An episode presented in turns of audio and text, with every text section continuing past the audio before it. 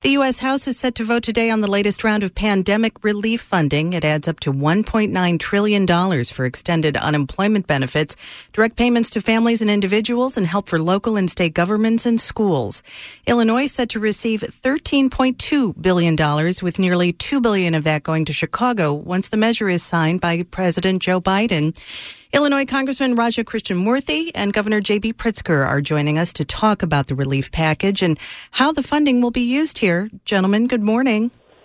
Good morning. Good morning, Mary. Good morning, Governor. One of the biggest things on most people's minds is getting vaccinated against COVID right now. Governor Pritzker, will the relief bill help pay for getting shots in people's arms?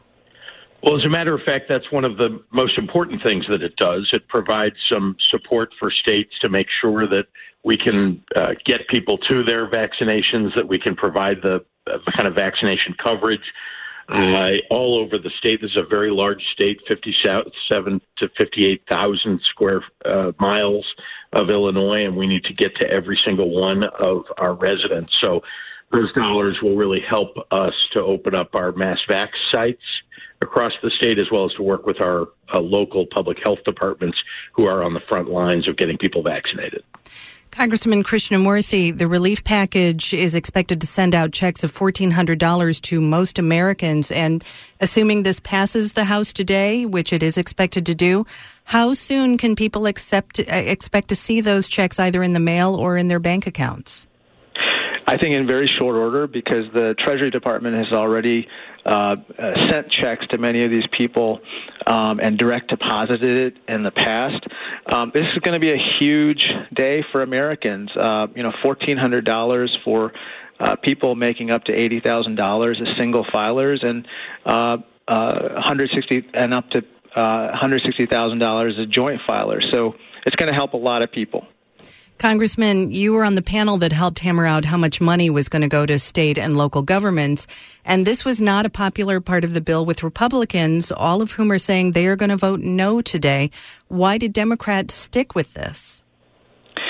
Because it's essential for uh, you know making sure that state and local governments uh, don't have to engage in tax hikes or service cuts.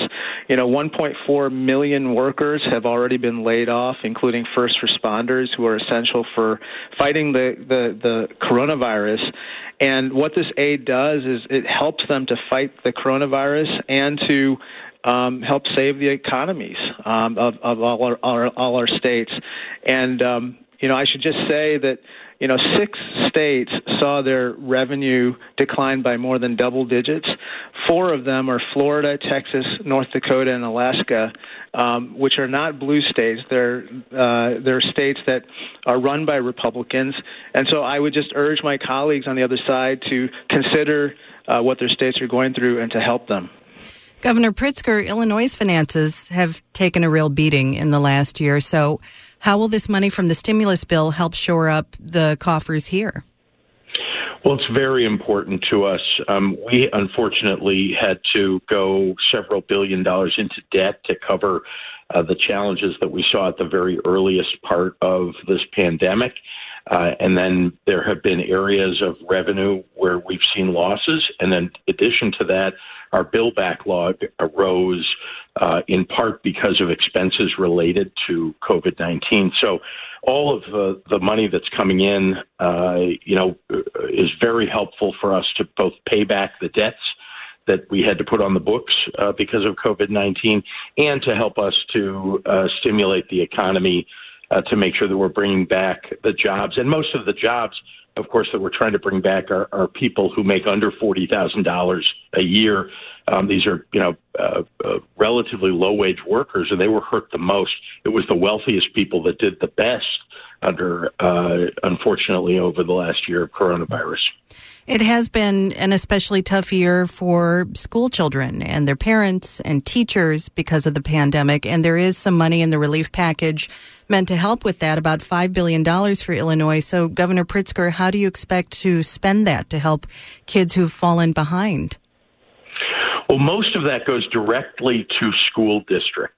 Uh, so they get to make the choices for themselves what I have said to school districts is it's extraordinarily important that they, number one, make the environment at school safe for teachers and students and really everybody that's interacting in the schools in Illinois, but also uh, to make sure that we get our kids back in school to the extent that that's possible in most places. And I believe that it is. As our numbers have fallen dramatically, the, the number of cases and hospitalizations and uh, and people in ICU beds, and, and of course deaths.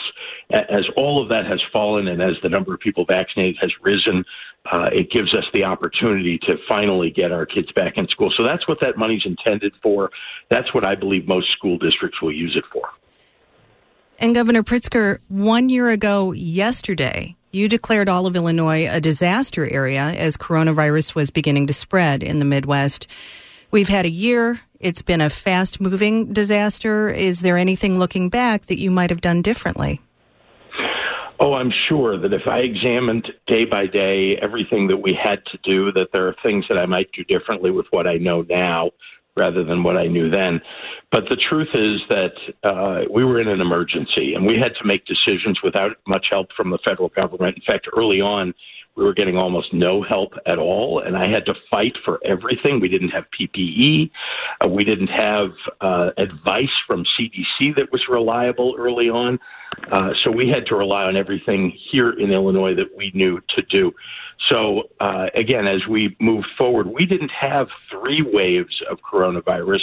Uh, the, our response to the the uh, virus was uh, good enough that we were able to avoid a second, what, what most people had as a summer second wave.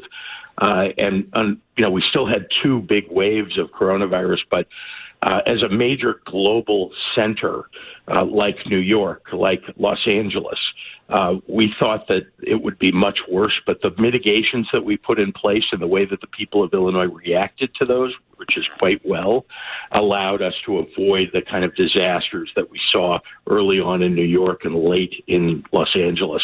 Now, I'm still, you know, I'm knocking wood when I say this because we're not through this yet. And we should not think that we are done with coronavirus because, you know, this, the country has 20% of the population uh, with first shots in their arms.